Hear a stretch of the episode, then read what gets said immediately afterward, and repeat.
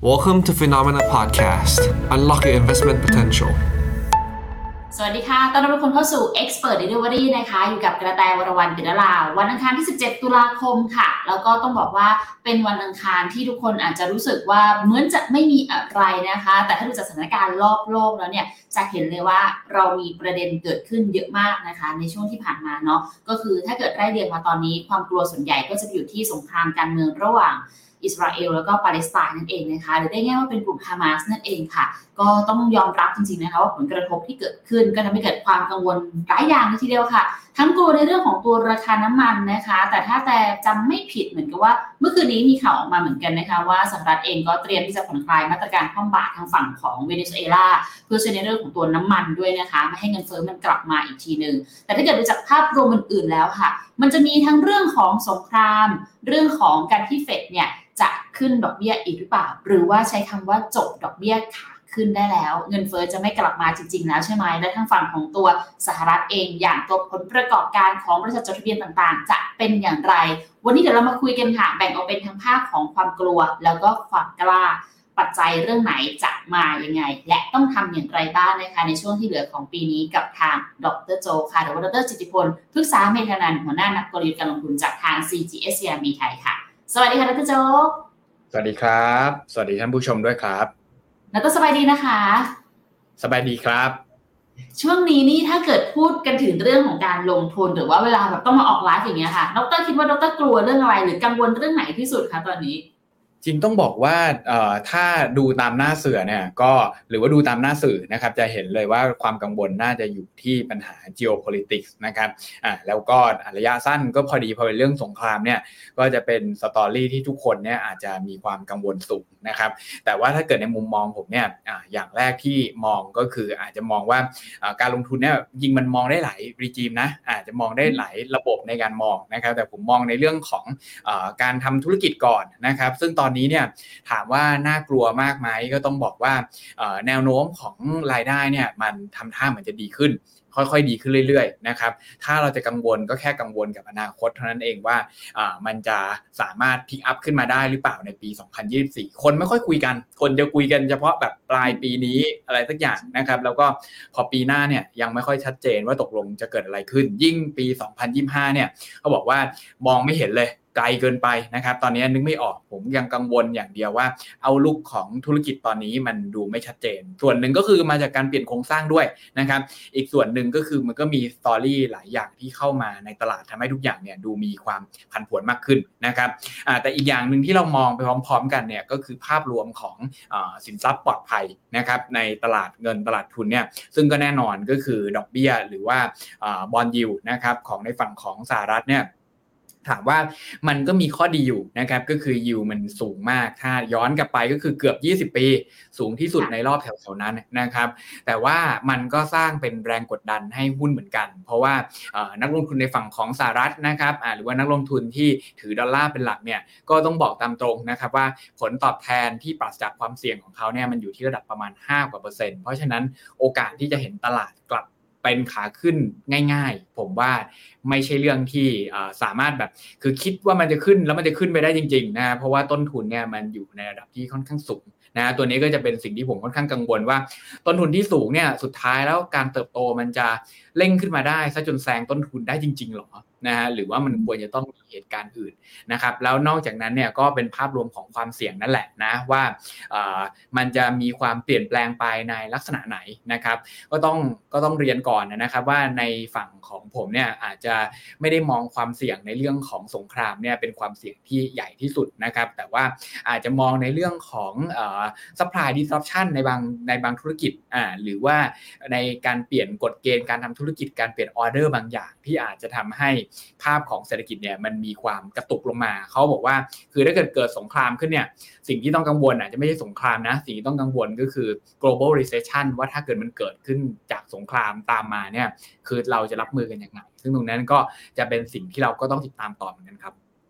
หมายความว่าถ้าสมมุติเราจะดูวิเคราะห์ถึงภาพการลงทุนตอนนี้แล้วค่ะ ปัจจัยระยะสั้นโอเค เข้าใจได้ว่าเรื่องของภูมิรัฐศาสตร์หรือเรื่องของสงครามเนี่ยเข้ามาเกี่ยวข้องกับปัจจัยระยะสั้นแน่นอน แต่ถ้าเกิดเราดูถึงภาพการเติบโตระยะยาวแล้ว สิ่งที่กังวลมากกว่าคือ เราบริษัทจดทะเบียนต่างๆ ที่ยังคงต้องอยู่กับดอกเบี้ยระดับสูงแบบนี้ เขาจะทำอย่างไรธุรกิจเติบโตต่อไปได้แบบก้าวกระโดดหรือว่าที่เราคาดหวังว่าใหญ่เขาโตอย่างนั้นใช่ไหมคะดรโจ๊ก ถูกต้องครับ เพราะว่าจุดที่เราเห็นชัดเจนมาก ๆเลยนะครับ ก็คือบริษัทในฝั่งของสหรัฐอเมริกานะครับยิ่งบริษัทในฝั่งของสหรัฐอเมริกาเนี่ยเขาบอกว่ามันไม่ได้มีแค่ 7 บริษัทยักษ์ใหญ่ที่เราตามอยู่นะมันมีอีกหลายร้อยหลายพันบริษัทเลยนะครับ แล้วก็รายงานผลประกอบการออกมาเนี่ยเขาบอกว่าแฟกเซตที่เป็นคนที่เก็บข้อมูลนะครับอของหุ้นบริษัทจดทะเบียนในฝั่งของอเมริกานะครับ ก็รายงานออกมาว่าบริษัทที่ทำกำไรได้ในปีนี้เนี่ยคือมีประมาณแค่ครึ่งเดียวเท่านั้นเองนะครับที่สามารถมีกำไรเป็นบวกได้ในช่วงครึ่งแรกมาจนถึงเนี่ยตาจะเข้าไตรมาสสามแล้วนะครับแล้วก็ส่วนใหญ่เนี่ยยังถือว่าขาดทุนอยู่เลยนะครับแล้วต้นทุนก็อยู่ในระดับที่ค่อนข้างสูง ที่เราไม่ได้เห็นว่ามันแบบดูกระตกกระตาก หรือว่าทุกคนกลัวกันเนี่ยจริง ๆ ก็เป็นเพราะว่าหุ้นใหญ่ในฝั่งของอเมริกานะครับโดยเฉพาะพวกหุ้นที่เป็นพิมพ์นิยมที่เรารู้จักชื่อกันเนี่ยคือปีนี้ทำผลงานได้ค่อนข้างโดดเด่น อ่ามันก็เลยทำให้เรามองไม่ได้เห็นภาพใหญ่มากนัก แต่ถ้าเกิดเราไปดูภาพ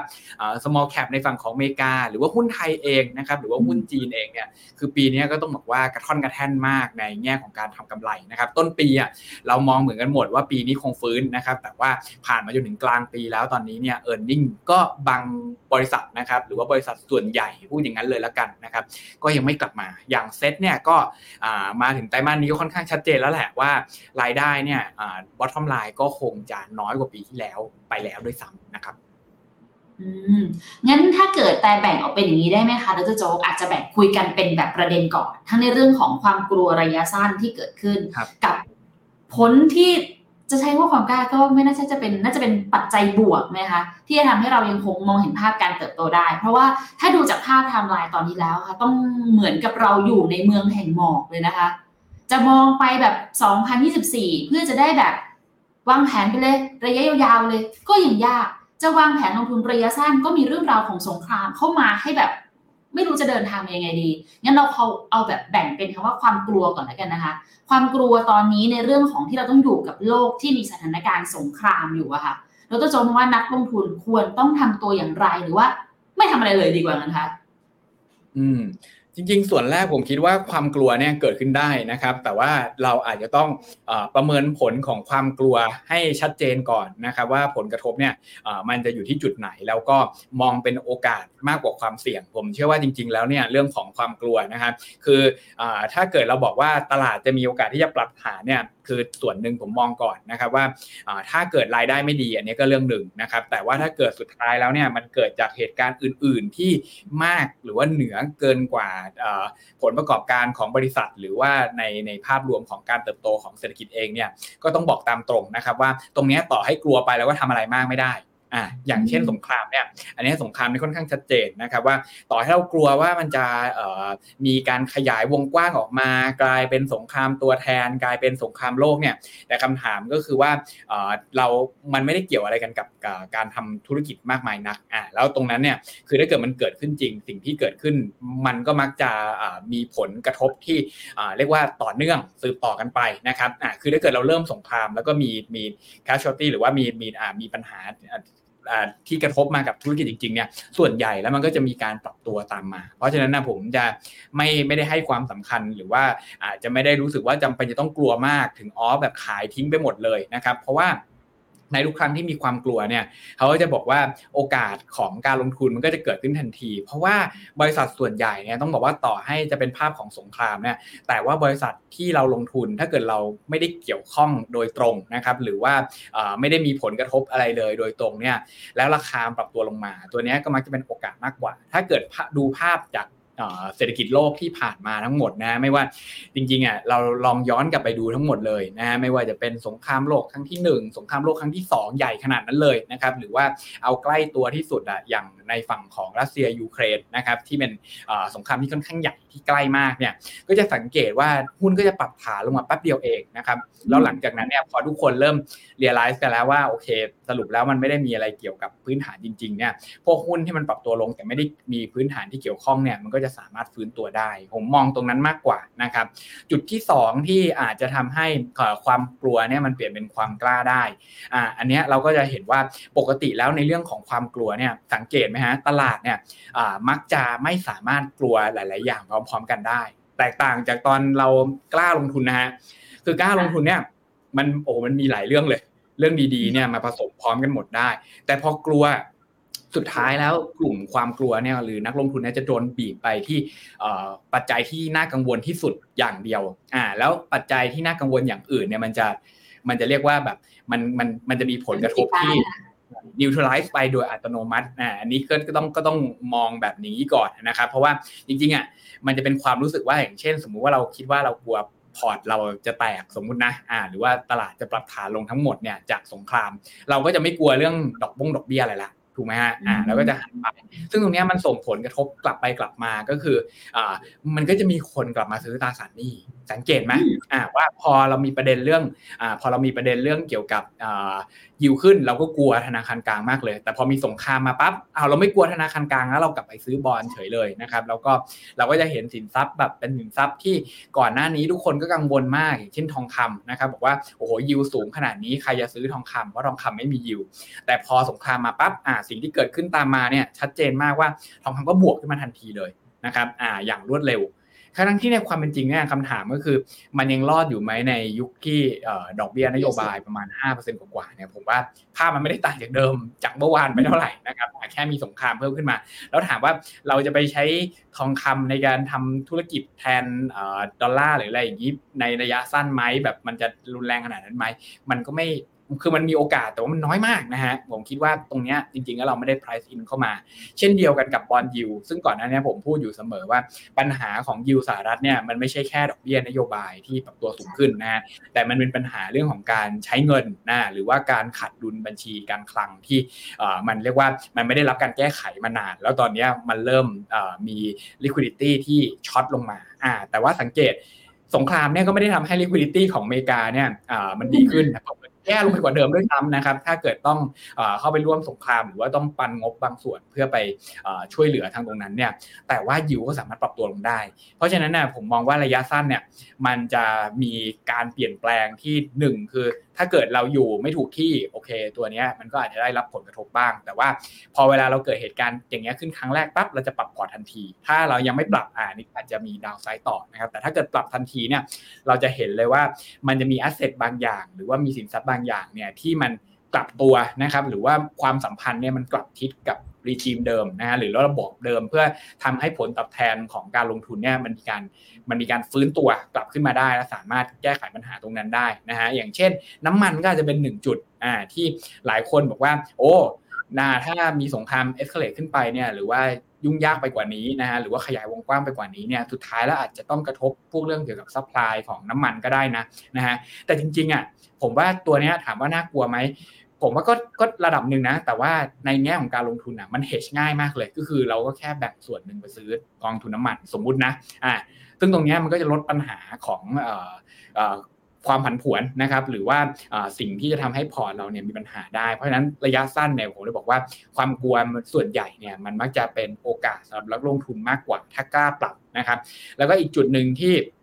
มักจะเป็นจุดอ่อนของนักลงทุนก็ต้องบอกแบบนี้ว่า พอเวลาความกลัวเข้ามาปกคลุมเนี่ยสิ่งที่เกิดขึ้นเนี่ยมันมักจะเราจะรู้สึกว่าแบบเราไม่อยากดูแล้วนะครับแล้วก็ขายลดความเสี่ยงไปหมดเลยคือล้างพอร์ตทิ้งไว้เลย นี่อันี่จะเป็นเป็นบ่อยนะอ่าแล้วก็เป็นหลายคนมากนะครับสำหรับคนที่ลงทุนแบบเริ่มต้นแรกๆเนี่ยพอเจออะไรสักอย่างลบมาหมดเลยเนี่ย ทางที่ดีที่สุดก็คือขายทิ้งหมดเลย นะฮะคือจุดนี้จะเป็นจุดอ่อนสำคัญมาก เพราะว่าปกติพอเราขายทิ้งหมดเลยเนี่ยสิ่งที่เกิดขึ้นตามมาคือราคาสินทรัพย์มันก็มักจะถูกที่สุดตอนนั้นแหละเพราะเราเนี่ยแหละเป็นคนขายกดมันลงไปนะครับแล้วสุดท้ายอะตอนที่มันขึ้นมาเราจะไม่ยอมซื้อเหตุผลก็คือว่าเราขายไปถูกอันนี้ไงใครจะไปซื้อของเดิมมาในราคาแพงใช่ไหมฮะแต่เราลืมคิดไปว่าตอนที่เราซื้ออะเราก็เลือกแล้วว่าตรงนี้มันเป็นสินทรัพย์ที่ดีมากคราวนี้พอ มันลงเราคัดลอดไปพอตอนขึ้นเราไม่กล้าซื้อกลับเนี่ยก็จะเป็นจุดอ่อนนักลงทุนหลายคนที่กลายเป็นว่าเรียกว่า secure loss นะครับก็คือก็คือรับความเสี่ยงความผันผวนด้านล่างมันหมดเลย แต่พอมันฟื้นเนี่ยไม่กลับมาะนั้นผมก็เลยมองตรงนี้เป็นโอกาสอีกเหมือนกันนะฮะว่าคือจริง ๆ แล้วถ้าเกิดเรารู้ว่าตลาดเป็นอย่างนี้เกือบทุกครั้งเลยนะฮะเราก็ต้องพอจะเข้าใจบ้างว่าถ้าเกิดเราสามารถถือระยะยาว หรือว่าเราสามารถลงทุนได้ยาวเกินกว่า 3-4 เดือนอจนกว่าเหตุการณ์นี้มันจะผ่านพ้นไปเนี่ยโอกาสมันก็อาจจะเป็นของเราได้เช่นเดียวกันนะครับ แสดงว่าเคล็ดลับอันแรกเลย เวลาที่มันเกิดสถานการณ์ที่ไม่คาดคิดอย่างกรณีสงครามที่มันเกิดขึ้น มีโอกาสที่สินทรัพย์จะมีการปรับตัวอย่างรวดเร็วอยู่แล้ว ดังนั้นถ้าเกิดใครคิดที่อยากจะปรับพอร์ตตัวเองในช่วงนี้หนึ่งเลยคือต้องเร็วถูกไหมคะดรโจต้องปรับตัวให้เร็ว และต้องมองให้เห็นจริง ๆ ว่าโอกาสมันอยู่ตรงไหน ปรับแล้วเนี่ยจะเข้ากลับไปซื้อตรงไหน เพราะไม่งั้นก็จะกลายเป็นติดลูกแมงเม่าขายถูกซื้อ ใช่ไหมคะก็ต้องต้องต้องพูดแบบนี้ก่อนนะครับ ว่าความเร็วก็สำคัญแต่ว่าอาจจะไม่ใช่สำคัญที่สุดนะส่วนใหญ่เนี่ยผมเชื่อว่าสิ่งที่สำคัญที่สุดก็คืออต้องวิเคราะห์ให้ให้ตรงไปตรงมานะครับ คืออย่าให้ความกลัวมันครอบงำซะจนแบบเราขายไปซะทุกอย่างอ่า อย่างเช่นที่เราคุยกันเมื่อกี้อย่างที่คุณกระแตบอกนะว่า คือถ้าเกิดเราล้างพอร์ตเลยเนี่ยทั้งที่ในความเป็นจริงเราถ้าเกิดเราใช้เวลาสักนิดหนึ่งนะในการวิเคราะห์ว่าเอพอร์ตเราจริงๆอะมันควรจะต้องกระทบจากประเด็นเนี้ย ขนาดไหนกันนะ แล้วก็มาไล่ชื่อกองทุนหุ้นหรือว่าอะไรที่เราถือเนี่ย คือถ้ามันไม่เกี่ยวเนี่ย อ่า อันนี้ก็ต้องคิดตามนิดนึงนะว่า คือถ้าเราคัดไปคือเราคัด against port เราจะไปซื้อกลับมาตรงไหน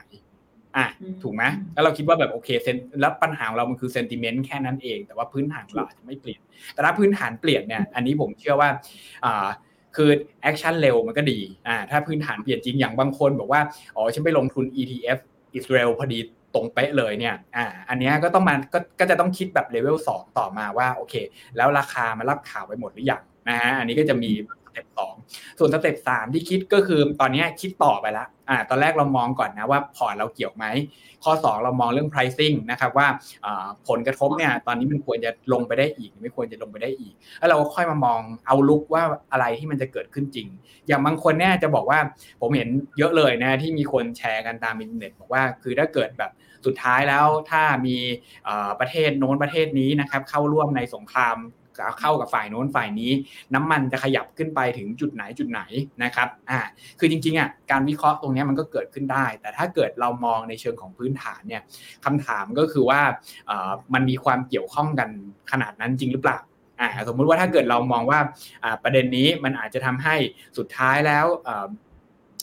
เราจะต้องมีการแบบแซงชั่นในฝั่งของอิหร่านนะครับ แล้วซาอุก็สั่งไม่ได้อีกอะไรอย่างเงี้ยอ่าหรือว่าเราจะไปคุยตอนที่เราไปคุยกับเวเนซุเอลาถูกไหมฮะอ่าแล้วสุดท้ายเอ๊ะอาจจะกลับขึ้นมาไม่ได้หรือเปล่า แต่ว่าจริงๆอะถ้าเกิดเราบอกว่าเราลองคำนวณไปคำนวณมาเนี่ยสิ่งที่เกิดขึ้นคือถ้าบอกว่าเอ๊ะยังไม่แน่ใจเนี่ยลองไปเทียบดูกับเหตุการณ์ที่มันเคยเกิดขึ้นในอดีตนะครับ ผมเชื่อว่า เหตุการณ์ลักษณะแบบนี้สุดท้ายแล้วอะมันจะสามารถเปลี่ยนแปลงไปได้ในเชิงโครงสร้างนะครับแล้วก็รอบที่ผ่านมาหลาย ๆ ครั้งเนี่ยคือการเปลี่ยนในเชิงโครงสร้างเนี่ยประเทศแล้วก็ในฝั่งของเศรษฐกิจเนี่ยมันดูเหมือนจะมีการเรียนรู้ที่สูงมากไออย่างของรัสเซียยูเครนเนี่ยก็เป็นภาพที่ทุกคนมองว่าเป็นความเสี่ยงสูงสุด ๆ เลยถูกไหมฮะถ้ารัสเซียหายไปแล้วกำลังการผลิตระดับประมาณแบบเกือบ10กว่าเปอร์เซ็นต์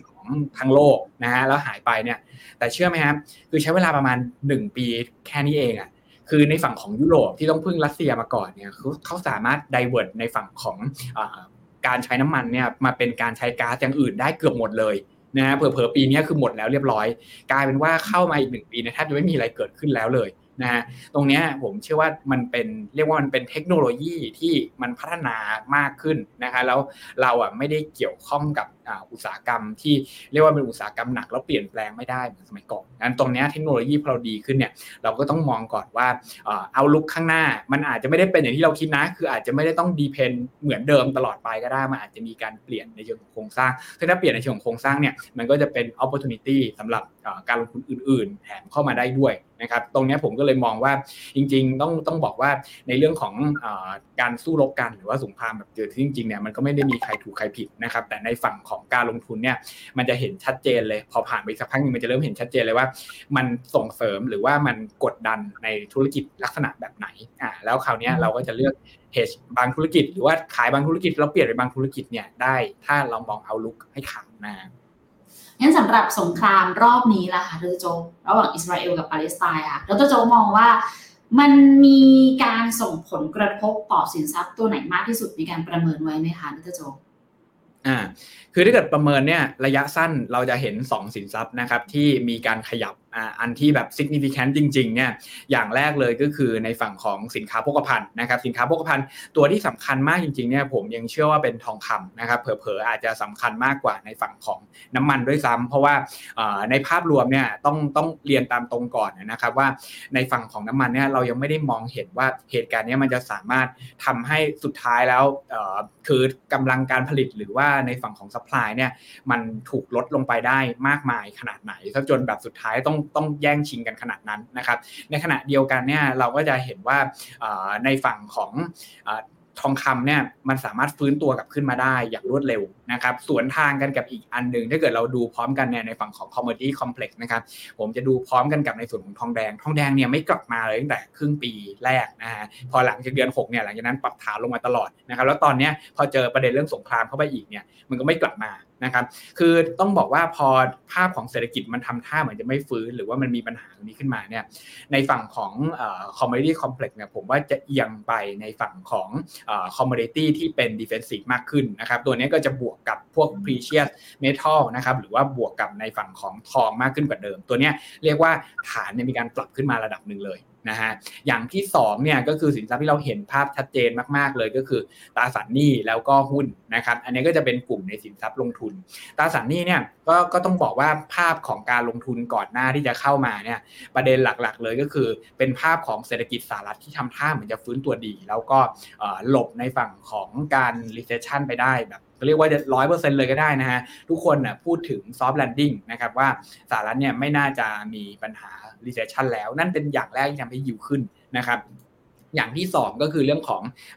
supply นะครับหรือว่าในภาพของ liquidity อเมริกาที่ทำให้ยิวขึ้น นะครับอ่าแล้วก็อย่างที่3เนี่ยเป็นเรื่องของดอกเบี้ยนโยบายที่ทำให้ยิวขึ้นนะครับแต่ภาพของสงครามเนี่ยผมเชื่อว่าอย่างแรกเลยก็คือมันสร้างความซับซ้อนนะครับในเรื่องของการกำหนดนโยบายแน่นอนนะครับเพราะว่าเราก็ยังไม่รู้เลยว่าตกลงนโยบายเนี่ยมันจะต้องเป็นยังไงต่อ เพราะฉะนั้นนโยบายในฝั่งของการเงินเนี่ยโอกาสที่จะหยุดนะครับแล้วก็รอดูเนี่ยจะมีความเป็นไปได้สูงฉะนั้น short term ผมว่าจะทำให้นโยบายทางการเงินเนี่ยมันหยุด อ่าแล้วก็อย่างอย่างที่สองที่ตามมาคือ ถ้าเกิดหยุดรอบนี้รอบหน้านะครับ หลังจากนั้นเนี่ยพวกตัวเลขเศรษฐกิจถ้ามันชะลอลงนะครับอ่าคือสหรัฐเนี่ยต้องบอกว่าถ้าเกิดเข้าสู่ภาวะ สงครามเข้ามาจริงหรือว่าต้องเข้าไปช่วยกับใครเนี่ยแล้วดึงให้เซนดิเมนต์แย่เศรษฐกิจชะลอตัวลงมาถึงถดถอยเนี่ย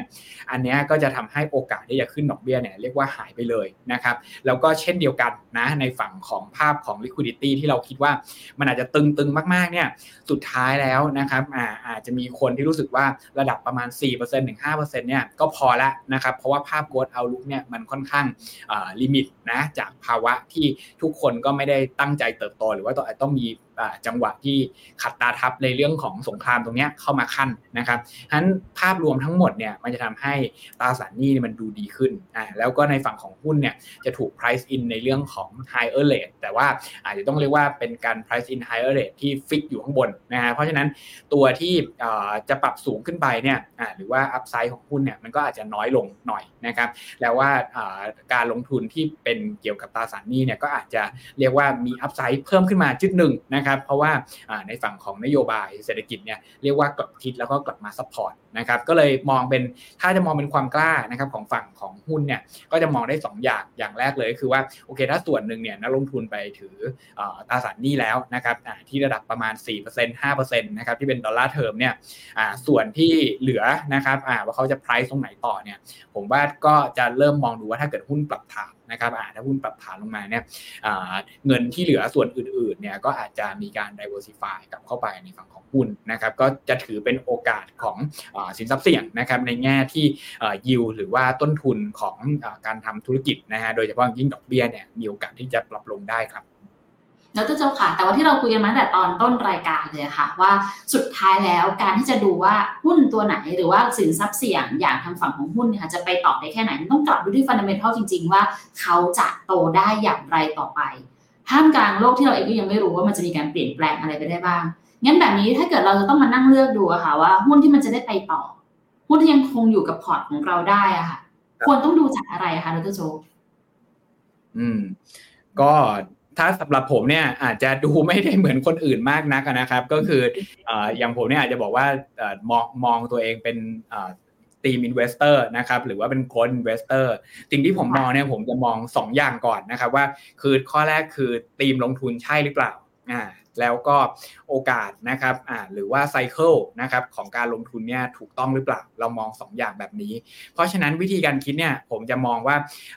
บริษัทหรือว่าการลงทุนของเราเนี่ยควรจะต้องมีธีมที่เป็น long term ธีมหรือว่า mega ธีมเนี่ยที่ประกอบกับการลงทุนของเราเนี่ยอย่างน้อย 2 อัน อ่าถ้าเกิดเรามีครบเนี่ยอันนี้คิดว่ายังไงก็อยู่นะครับคือต้องบอกแบบนี้ก่อนอ่าว่าภาพของสงครามเนี่ยมันบอกเราอ่าอย่างหนึ่งนะครับคือถ้าเกิดเด้งกลับมาเป็นฝั่งของแมกโรเนี่ยสิ่งที่มันมักจะเป็น consequence หรือว่าผลที่ตามมาของการอ่าที่ทั่วโลกเนี่ยมีปัญหาเหมือนกัน สมมุติเราบอกว่าคงไม่ต้องไม่ต้องสู้กันก็ได้นะครับ แต่ว่าแค่มีปัญหา geopolitics เฉยๆ หรือว่ามีความมีความขัดแย้งกันธรรมดาเนี่ยสิ่งที่เกิดตามมาก็คือเงินเฟ้อ ตัวนี้มันมักจะขยับขึ้นมา ในขณะเดียวกันเนี่ยการเติบโตของเศรษฐกิจนะครับ ถ้าไม่นับว่าผลิตกระสุนแข่งกันเนี่ยอ่ามันก็จะชะลอตัวลงอ่าการคือการบริโภคอะไรธรรมดาเนี่ยมันก็จะชะลอตัวลง เพราะฉะนั้นเราจะเกิดภาวะที่เงินเฟ้อสูงนะครับ ในขณะที่อ่า growth เนี่ยมีโอกาสที่จะปรับตัวลง เพราะฉะนั้นอ่าลักษณะแรกนะครับที่ผมจะมองหาก็คือการลงทุนที่ข้อหนึ่งก็คือใช้ capital ไม่เยอะมาก อ่าใช้ capital ไม่เยอะมาก เราจะได้ไม่ต้องเอ่อเรียกว่า คือพอเวลาเงินเฟ้อปรับตัวสูงขึ้นเนี่ยโอกาสที่ธนาคารกลางจะไม่ลดดอกเบี้ย มันก็จะมันก็จะเพิ่มมากขึ้นนะครับ เพราะฉะนั้นเนี่ยถ้าเกิดเราลงทุนในกลุ่มธุรกิจที่ไม่ได้ใช้ต้นทุนในส่วนของในส่วนของการกู้ยืมเยอะๆเนี่ย อันเนี้ยเราก็จะรอดไปได้กลุ่มแรก แล้วคราวนี้อ่ากลุ่มที่ 2 ก็คือแล้วถ้าเกิด growth slow นะครับหรือว่าการเติบโตของเศรษฐกิจเนี่ยมันชะลอลงคำถามคือกลุ่มไหนที่จะรอดนะฮะอันนี้ผมก็จะมองว่าก็ต้องเป็นธุรกิจที่เบต้าต่ำหน่อยอ่าก็คือถ้าตลาดผันผวนแรงๆเนี่ยอ่าเราไม่ต้องผันผวนแรงไปขนาดนั้น หรือนะครับอ่าการบริโภคของสินค้าที่เป็น end product ของของธุรกิจเราเนี่ยมันไม่ได้ ต้องรีบต้องคือต้องปรับตัวมากขึ้น หรือว่าลดลงเนี่ยตามภาวะเศรษฐกิจขนาดนั้นอะเพราะนั้นเราจะประกอบภาพไป 2 อย่าง ก็จะสังเกตเห็นแล้ว เพราะฉะนั้นจุดที่เราจะเห็นชัดเจนเลยก็คือ ถ้ามองในเชิงของ cycle เนี่ยธุรกิจที่มีโอกาสที่จะรอดก็คือธุรกิจที่กิงกึ่งไปทาง defensive หน่อย นะครับอ่าแล้วก็ธุรกิจที่ใช้capital น้อยๆ ก็จะเอียงมาทางกลุ่มของ service นะครับอ่าหรือว่าอ่าเป็นธุรกิจที่ไม่ต้องมีการลงทุนเป็นพวกของโครงสร้างพื้นฐานก่อนนะฮะพวกเนี้ยก็จะมีโอกาสรอดสูงกว่า แล้วถ้าเกิดใครที่อยากบอกว่าโอเค แล้วหลบไปในสินทรัพย์ไหนอ่าหรือว่าอุปกรณ์ของไหนนะฮะของขายของไหนที่อ่ามันต้องใช้อยู่ตลอดอ่าเราก็จะเอียงมาเช่นอ่าที่เราเห็นชัดๆเลยนะครับอย่างเช่นอ่าภาพรวมของ healthcare อ่าเนี่ยเราก็จะเริ่มเห็นว่าพอได้ เทคโนโลยีนะครับ อันนี้เราก็จะเริ่มเห็นพอได้นะครับ หรือว่าพวกที่เป็น staple นะครับหรือว่าสินค้าที่ใช้ประจำพวกนี้ก็จะถือว่าพอได้ คราวนี้เราก็ถือว่าไปดู valuation กันต่อนะครับ อ่านี่ข้อหนึ่งก่อน พอเรามีข้อแรกมาแล้วเนี่ยคำถามก็คือ แล้วมันอยู่รอดไหม ปกติแล้วอะมันจะอยู่ไม่ไม่รอดถ้ามีแค่ megatrend อันเดียว เพราะว่า cyclical เนี่ยมันจะสามารถเปลี่ยนไปได้ตาม sentiment ของตลาด นะครับอย่างที่2เนี่ยคือผมต้องหาเป็นเมกะตีมนะครับที่จะทำให้มันสามารถเติบโตไปได้ในระยะยาว คราวนี้วิธีการมองเติบโตไปได้ในระยะยาวเนี่ยก็คือมองธุรกิจของเรา ถ้าในช่วงสงครามเนี่ยผมช่วงมองง่ายขึ้นกว่าเดิม มองง่ายขึ้นกว่าเดิมนะครับไม่ไม่รู้เลยว่ามองง่ายขึ้นกว่าเดิมหรือเปล่า แต่ว่าให้ลองคิดดูสิว่าอีกสิบปีอะบริษัทนี้มันจะอยู่ได้ไหมอะแล้วมันทำธุรกิจไหนอยู่ คือถามว่าทำไมมันถึงมองง่ายขึ้นกว่าเดิม มันอาจจะไม่ได้เรียกว่ามองง่ายขึ้นกว่าเดิมนะ แต่ว่าคือพอมันเป็นจังหวะ critical time เนี่ย เราจะเริ่มเห็นภาพมากขึ้นว่า เอ๊ะมันใช่ปะนะนะฮะอ่า เราจะเริ่มแบบตั้งคำถามนี่นะใช่ไหมคะถูกต้องเพราะว่าบางอย่างมันสะดุดไปเลยแล้วมันก็หยุดไปเลยนะแล้วก็อาจจะไม่ทำแล้วก็ได้อะตรงเนี้ยมันก็จะมันก็จะเป็นประเด็นที่เราจะมองเห็นภาพง่ายมากว่า ไม่ต้องมีก็ได้นะถ้ามันถ้าแบบเออมันสุดท้ายแล้วมันแบบ stress มากหรือว่าคือมันมีอยู่ไม่กี่ business หรอกหรือว่าบางธุรกิจเท่านั้นที่ทำได้ แล้วพวกเนี้ยมันไม่มีโอกาสที่จะ grow ต่อไปได้อะอันที่เราจะเห็นนะคือ platform of growth เนี่ยจริงๆ แล้วมันมีอยู่ไม่กี่อย่างนะครับอย่างเช่นอ่าหนึ่งก็คืออ่าแน่นอนนะครับเป็นกลุ่ม tech เนี่ยนี่ผมคิดว่ายังมีโอกาสที่จะไปต่อได้นะครับอ่าพลังงานที่เป็นพลังงานทางเลือก ยิ่งเหตุการณ์เนี้ยเกิดขึ้นผมจะยิ่งรู้สึกเลยบอกว่า คือถ้าราคาได้เนี่ย ตัวนี้จะเป็นตัวที่เรียกว่าคือเป็นเบรกทูของของการแข่งขันในในในโลกศตวรรษที่2030 เนี่ยมีโอกาสเลยนะครับ ที่มันจะเปลี่ยนไปทางนั้น เพราะว่าตอนนี้เราเห็นแล้วว่าในส่วนของพลังงานเก่าเนี่ยมันมีการแย่งชิงแข่งขันกันแบบ จนจนไปถึงความเสี่ยงที่เป็นถึงกับสงครามแล้วทุกคนต้องเซ็กเคียวในส่วนของพลังงานของตัวเองนะครับอย่างที่ 3 ที่เราเห็นเลยก็คืออในฝั่งของ healthcare ที่เป็นอินโนเวชันอันนี้เราก็พอเห็นนะครับ แต่ว่าเทรนเนี่ยอาจจะอาจจะยาวยาวไปมากเลย เพราะว่าอาจจะไม่ใช่สิ่งที่เราจำเป็นที่จะต้องแบบคือนึกสภาพเราคือเราไม่จำเป็นต้อง innovate ในส่วนของ healthcare อะไรกันมาตอนนี้มากมายนัก นะครับอ่าแต่ว่าถ้ามองไปในอนาคตเนี่ยอย่างแรกที่เราเห็นเลยคือ มันก็มีโอกาสที่จะเกิดขึ้นได้ เพราะว่า sector เนี้ยจะเป็น sector ที่โดนอ่า preserve ค้างไว้อยู่ตลอดเวลา อีกอันหนึ่งที่เรามองเห็นนะครับแล้วก็เรียกว่ามีส่วนเกี่ยวข้องบางส่วนนะกับรอบนี้ถ้าสังเกตเลยคือ sector การเงินที่เป็นแบบการเงินแบบอนาคตอ่าจะเห็นว่าใช่ไหมอ่าฟินเทคแล้วก็จะมีแบบที่เขาบอกว่า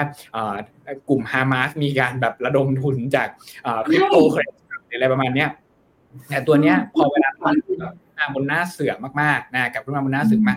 จะเริ่มรู้สึกแต่จริงๆอะจะไม่ได้รู้สึกว่าโอเค ต้องมีคริปโตเคอเรนซีนะแต่จะเริ่มรู้สึกอย่างหนึ่งว่าจริง ๆอะการที่เราผูก ติดในส่วนของเงินนะครับ หรือว่าในส่วนของความมั่งคั่งเนี่ยในบางสินทรัพย์ หรือว่าบางที่เป็นพิเศษเนี่ยมันอาจจะสร้างความเสี่ยงได้มากขึ้นกว่าเดิม แล้วก็จริงๆ efficiency ของการทำธุรกรรมทางด้านการเงินเนี่ยมันอาจจะมีความจำเป็นที่จะต้องแบบมีการพัฒนาในช่วงสามถึงห้าปีข้างหน้า ตัวนี้เราก็คิดว่าก็น่าจะเป็นหนึ่งใน factor ที่ผมเชื่อว่ามันสามารถไปต่อได้นะครับ หรือว่าถ้าเกิดมองกลับมาที่พวกสินค้าฟุ่มเฟือย เราก็จะเห็นภาพที่คล้ายๆกันนะครับว่าจริงๆอะต้องบอกว่ากิจกรรมของคนธรรมดาเนี่ยทุกครั้งที่มันมีเขาเรียกว่าพูดยังไงดีล่ะทุกครั้งที่มันมีอีเวนต์อะไรเกิดขึ้นใหญ่ ๆ เนี่ย สุดท้ายแล้วมันมักจะเปลี่ยนพฤติกรรมของอผู้บริโภคเนี่ย ไปทีละนิดทีละนิดนะฮะอีเวนต์ใหญ่เนี่ยบอกว่าสงครามรอบนี้อาจจะไม่ได้ใหญ่มากเท่าไหร่ แต่ว่าอีเวนต์ที่ผมรู้สึกว่ามันมันค่อนข้างใหญ่โตมากๆเลยอ่าสำหรับรอบ2อสปีที่ผ่านมาเนี่ยก็คืออ่าโควิดอ่าอย่างเงี้ยเราก็จะเริ่มเห็นแล้วว่า การใช้ชีวิตของคนเนี่ยมันจะเริ่มเอียงไปทางด้านเกี่ยวกับเทคโนโลยีบางอย่างอ่ามากกว่าเทคโนโลยีเดิม อันนี้ก็จะมีหลายอย่างที่เปลี่ยน เพราะฉะนั้นพอเรามองได้แล้วโอเคไซเคิลถูกนะครับแล้วก็มีเมกะเทนเกาะเนี่ยอันนี้ผมก็ผมก็จะรู้สึกว่าคือถ้าเกิดการลงทุนของเรานะหรือว่าหุ้นที่เราลงทุนเนี่ยมันมีอย่างน้อย2ตีมเนี่ยต่อให้อันนึงออนออฟนะอีกอันนึงมันก็จะสามารถ ได้ แล้วมันก็ไม่ควรที่จะปรับฐานเยอะ ถ้ามันปรับฐานเยอะเนี่ยเราก็จะวนกลับมาดูที่เดิมว่าตกลงแล้ว valuation เนี่ยเราซื้อไปตอนระดับราคาที่มันถูกต้องเปล่าหรือว่าจริงๆอะเราซื้อไปตอนแพงไปแล้วแล้วตอนนี้มันแค่กลับลงมาปกติ หรือว่าตอนนี้มันถูกปกติตอนนี้มันถูกปกติเราก็อาจจะบอกว่าโอเคงั้นก็อาจจะเป็นโอกาสในการซื้อเช่นเดียวกันครับพอดร. บอกว่าเราอาจจะไปซื้อตอนที่มันแพงกว่าปกติหรือเปล่าเจ็บจี๊ดเลยทีเดียวค่ะ เพราะถ้าเกิดไปดูจากในภาพพอร์ตตัวเองที่เกิดขึ้นในช่วงของสองสามปีนี้นะคะ มีบางตัวเหมือนกันจริงๆค่ะดร. โจ๊กที่แอบไปซื้อนะตอนที่มันแพงผิดปกติ แต่ด้วยความที่แบบเรารู้สึกว่าแพงแล้วแพงอีกแพงกว่าเดิมได้ ก็เลยทำให้เคยชินคำว่าแพงไป แต่พอตอนเนี้ยพอมันทำให้เห็นสถานการณ์ที่มันสามารถวิเคราะห์ได้เหมือนที่เรโจ๊กเล่ามาให้ฟังแต่ตอนต้นเลยค่ะ จริงๆมีหลายอันไม่ได้สรุปเลยนะเนี่ยแต่เอาเป็นว่าค่อยๆไล่เรียงกันไปแล้วกันดรโจ๊กอยากจะจิบน้ำหน่อยไหมคะหรือว่ายังไหวไม่เป็นไร โอเค ได้งั้นแต่ขอสรุปอันนี้สั้นๆกันล้วกันเนาะ ก็คือเราอุ้ยกันถึงเรื่องของความกลัวความกล้าอยู่นี่ไงสมองน้ำลายเองค่ะซึ่งจริงๆแล้วตัวความกลัวเนี่ย ถ้ามองให้ดีมันคือโอกาสแหละ เพราะว่ามันก็จะมีทั้งฝั่งของตัวสินทรัพย์ที่ได้รับผลกระทบเชิงบวก แล้วก็เชิงลบ มันเป็นปกติของด้านการลงทุนอยู่แล้ว ซึ่งในรอบนี้เนี่ย ถ้าถามว่าจะกระทบแล้วก็ส่งผลต่อสินทรัพย์ไหนมากที่สุด ก็คือแบ่งเป็นสองส่วน คือทางฝั่งของพวกพันโดยเฉพาะตัวทองคำ แต่ถ้าเกิดเป็นฝั่งของอีกอันนึงคือตราสารหนี้ ซึ่งก็ได้จะได้รับผลจากทั้งเรื่องของตัวเศรษฐกิจสหรัฐที่ฟื้นตัว แล้วก็มองว่าน่าจะทำให้เรื่องถดถอยเนี่ย ไม่ค่อยได้คุยกันละ แล้วก็ยิวมันยังปรับขึ้นมาสภาพคล่องยังดีอยู่ แล้วก็ดอกเบี้ยนโยบายด้วย มันก็ทำให้แบบค่อยๆ ผสมกันขึ้นมา แล้วสุดท้ายแล้วตอนนี้ถ้าบอกว่าจะต้องหาต่อว่ามีอะไรบ้าง ก็ต้องไปดูอยู่ไม่กี่เรื่อง อย่างแรกเลยคือเรื่องของตัวเงินทุน เพราะว่ามันต้องดูเรื่องของตัวสภาพคล่องที่มันเกิดขึ้นด้วย กับที่2คือเบต้าให้ต่ำหน่อย แล้วก็ที่3เลยคือต้องมีเมกะตีแต่สรุปแบบนี้ถูกไหมคะดรโจพยายามเขียนให้ครบเลยนะ อ่า จริง ๆ ผมคิดว่า สรุปหลักๆ น่าจะเป็นประมาณนั้นนะครับ สรุปหลักๆ น่าจะเป็นประมาณนั้น ระยะสั้นเนี่ยเราอาจจะบอกว่าโอเคพออย่างที่คุยกันเมื่อกี้ว่า ถ้าเกิดเป็นตอนความกล้าเนี่ย เราจะเราจะสังเกตว่าเราจะกล้าผิดปกติใช่ไหมอ่าเพราะฉะนั้นอะคือจุดอ่อนของนักลงทุนธรรมดาเลยนะครับผมก็เป็นเหมือนกันก็คือมักจะซื้อแพงอ่า อันนี้ก็ก็จะเป็นจุดอ่อน แต่ถ้าเกิดเรารู้เราก็ต้องอ่าพอเราแก้ปัญหาจุดอ่อนนั่นก็คือ ถ้าเกิดมันปรับฐานมาเราจำได้ว่าเราซื้อตอนแพงเนี่ยคือจริงๆเราควรจะคัดไปแล้วแต่ตอนนี้เราไม่ได้เจอปัญหานั้นแล้วนะเพราะเราติดมาแล้วเรียบร้อยหรือไม่ก็เราเราเราอาจจะคัดไปแล้วเรียบร้อยนะ ตอนนี้ปัญหาก็คือพอมันมาสเตรสมากๆเนี่ยแล้วก็ความกลัวเข้ามาครอบงำเนี่ยอ่าส่วนใหญ่อะเรามักจะคือมันมีจังหวะกลัวมากจนเราขายอ่าแล้วก็ cut แบบผิดจังหวะไปตอนที่มันถูกผิดปกติ ตัวเนี้ยผมคิดว่าแก้ได้นะครับ โดยการมีสติขึ้นมานิดหนึ่งแล้วก็หันกลับไปดูในภาพของการลงทุนของเราว่า จริง ๆ แล้วเทรนระยะสั้นอ่ายัง support ไหมหรือว่าไม่ได้ support แล้วจริง ๆ แต่แล้วเทรนระยะยาวเนี่ยยัง support ไหมหรือว่าไม่ได้ support แล้วจริงๆเราค่อยดูว่า valuation เนี่ยณปัจจุบันเราควรเพิ่มหรือเราควรจะถือต่อหรือทำยังไงครับโอเคค่ะ แต่ตอนนี้ถ้าเกิดใครฟังอยู่แล้วมีความกลัวเรื่องอื่นเดี๋ยวใช้ดรโจ๊กช่วยวิเคราะห์ให้สามารถพิมพ์เข้ามาได้นะคะ แต่อีกเรื่องหนึ่งค่ะดรโจ๊กที่แต่อยากถามต่อ เพราะว่าตอนแรกเลยอะเราคุยกันมันเป็นช่วงสัปดาห์ที่มีการประกาศงบการเงินออกมาด้วยโดยปกติแล้วเวลาที่เราจะเลือกลงทุนว่าหุ้นตัวนี้จะไปต่อได้ไหมก็มันจะต้องกลับดูที่งบการเงินในอดีตของที่ผ่านมาด้วยเพื่อจะได้เป็นแบบข้อมูลทำนายได้สักนิดสักหน่อยนะว่า อนาคตเขาจะยังคงปรับตัวได้หรือเปล่า หรือว่างบการเงินของเขามีปัญหาอะไรไหม ถ้าดูโดยภาพรวมตอนนี้อะค่ะดรโจ๊กเอาแค่เฉพาะทางฝั่งของตัวสหรัฐเลย ที่ตอนนี้ตลาดเองให้น้ำหนักกับคำว่าถดถอยน้อยลงไป แต่ถ้าไปดูถึงงบการเงินจริงๆอะค่ะ ที่เขาประกาศออกมา มันมีสัญญาณอะไรที่น่ากังวลไหมคะดรโจ๊กส่วนตัวเนี่ยถ้าดูจากตัวเลขจริง ๆ เลย ต้องบอกว่าตอนที่กังวลที่สุดอะคือไตรมาสสองที่ผ่านมาไตรมาสสามเนี่ยตัวเลขมันดูเหมือนจะฟื้นขึ้นมาแล้วนะครับเพราะเพราะฉะนั้นผมเลยว่าจริงๆอะถ้าเกิดมองจากตัวเลขเลยอะจังหวะเนี้ยเป็นจังหวะที่ควรมีความกล้ามากขึ้นกว่าเดิม คือถ้าไม่นับเรื่องสงครามนะ ตัวเลขมันดีขึ้น บาง sector ที่มีปัญหาอ่าอย่างเช่นแก๊งที่เป็นอสังหานะครับหรือว่าแก๊งที่เป็นอ่าหลายคนจะพูดเรื่องของ commercial real estate เนี่ยแต่ว่าคือเราเห็นมานานมากไงอ่าเพราะฉะนั้นเนี่ยคือทุกคนเนี่ยเริ่มแก้แก้ไประดับหนึ่งแล้วโอเค อาจจะบอกว่า regional bank นะครับหรือว่าในในแก๊งที่เป็นอสังหาบางอันที่เขาแก้ไม่ได้เลยเพราะธุรกิจเขามันอยู่แค่นั้นจริงๆเนี่ยมันคงมันคงต้องยอมรับผลไปนะเพียงแต่ว่าส่วนใหญ่อะ คือควรจะปรับพอร์ตทิ้งออกมาแล้วเรียบร้อย เพราะฉะนั้นตัวเนี้ยมันแก๊งนี้คือมันอยู่ที่ valuation อย่างเดียว ส่วนฝั่งที่เป็น consumption เนี่ยมันเริ่มกลับมากันใหญ่เลยนะฮะอย่างสัปดาห์นี้ก็อาจจะมีตัว retail sales ที่น่าจะเป็นตัวเลขสุดท้ายแล้ว ก่อนที่จะคุยเรื่องนโยบายการเงินเดือนพฤศจิกายนนะครับว่าตกลงแล้วจะขึ้นหรือไม่ขึ้นเนี่ยซึ่งเชื่อผมไหมกระแตเดี๋ยวมันจะออกมาดีอีก เพราะว่าเห็นเนี่ยค่ามันจะกลับกลับขึ้นไปนะฮะในฝั่งของอเมริกาแล้วก็ต้องบอกว่า หลายคนก็ไปกังวลนะ บอกว่าน้ำมันขึ้นนะครับ หรือว่าในฝั่งของดอกเบี้ยขึ้นอ่าแล้วก็เฟดจะไม่ลดดอกเบี้ย หรือว่าอาจจะขึ้นดอกเบี้ยต่อเพราะว่าน้ำมันปรับตัวขึ้นสูง หรือว่าอาจจะมีปัญหาในเรื่องของต้นทุนทางการเงินที่สูงผิดปกตินะครับอ่าแล้วก็สุดท้ายเนี่ยกระทบงบของตัวเอง แต่สิ่งที่มันเกิดขึ้นมาเนี่ยไม่น่าเชื่อนะ สิ่งที่เราเจอคืออ่าอย่างแรกเลยก็คือธนาคารกลางเนี่ยไม่ค่อยรีแอคกับในเรื่องของน้ำมันเท่าไหร่ แล้วสังเกตดูรอบเนี้ย น้ำมันขึ้นมา แต่ว่าเงินเฟ้ออเมริกาลงตลอดนะ รอบนี้ไม่เหมือนไม่เหมือนรอบที่แล้วนะ อ่าคือที่มันลงช้าเนี่ยเป็นเพราะว่าเรื่องของเอ่อเรื่องของค่าแรงที่มันปรับตัวสูงขึ้น แล้วมันก็ปรับตัวสูงขึ้นต่อเนื่องไม่ได้เกี่ยวอะไรกับพลังงานเลย อเมริกาเนี่ยเป็นเป็นประเทศที่เรียกว่าเอ่อมีพลังงานมีพลังงานในฝั่งที่เป็นฝั่งผลิตกับฝั่งบริโภคเนี่ยเรียกว่าขัดกันพอดีเป๊ะเลยอะอ่าก็คือไม่ค่อยได้รับผลกระทบ เพราะฉะนั้นตรงนี้มันก็เลยกลายเป็นว่า ต่อให้น้ำมันจะราคาแพงขึ้นเนี่ย โอกาสที่จะขึ้นดอกเบี้ย ผมเชื่อว่าก็จะไม่เยอะเหมือนเหมือนสองสาครั้งก่อน เพราะว่าเรื่องของเวทเนี่ยตอนนี้ทุกคนมองแล้วว่ามีโอกาสที่จะค่อยๆลง หรือว่าอย่างน้อยก็คือพีคแถวๆนี้นะครับอ่าเพราะฉะนั้นแรงกดดันจริงๆผมเชื่อว่าไม่เยอะ ส่วนข้อ2เนี่ยถ้าเกิดเรามองในเรื่องของแรงกดดันในส่วนของอัตราดอกเบี้ยเนี่ยก็ต้องบอกว่าตอนนี้มันเลยจุดที่ เราต้องกังวลเรื่องดอกเบี้ยสูงไปละ เพราะว่าตอนนี้ทุกคนน่ะมาอยู่ที่ระดับดอกเบี้ยสูงเหมือนกัน ถ้าอันจะเห็นชัดเจนที่สุดก็คือรายงานผลประกอบการของพวกธนาคารนะฮะทั้งไทยแล้วก็อเมริกาเนี่ยจะมีความเหมือนกันอยู่อย่างหนึ่งคือ ดอกเบี้ยขึ้นมาอยู่ในระดับที่เรียกว่าพีคของไซเคิลอะอ่าดอกเบี้ยนโยบายอ่าถ้าเป็นดอกเบี้ยของเราจริงๆอาจจะบอกว่าไปต่อได้นิดนึงแต่ดอกเบี้ยนโยบายเนี่ยคิดว่าน่าจะเป็นจุด peak ระดับหนึ่งแล้วนะครับ หลังจากนี้เนี่ยคือเรื่อง NIM เรื่องอะไรต่างๆเนี่ยมันจะเริ่มแบบ นิ่งแล้วก็เริ่มเริ่ม stable นะครับอ่าเพราะฉะนั้นน่ะผลกระทบถ้ามันจะเกิดขึ้นนะเกี่ยวกับ cost เนี่ยมันจริงๆอะตัวเลขที่เราเริ่มเห็นเราเริ่มเห็นไปตั้งแต่ไตรมาสก่อน ตอนนี้มันจะเริ่มนิ่งเป็นต้นไป คือถ้าอยู่รอดมาได้ไตรมาสที่สองไตรมาสถัดไปก็จะอยู่ต่อไปได้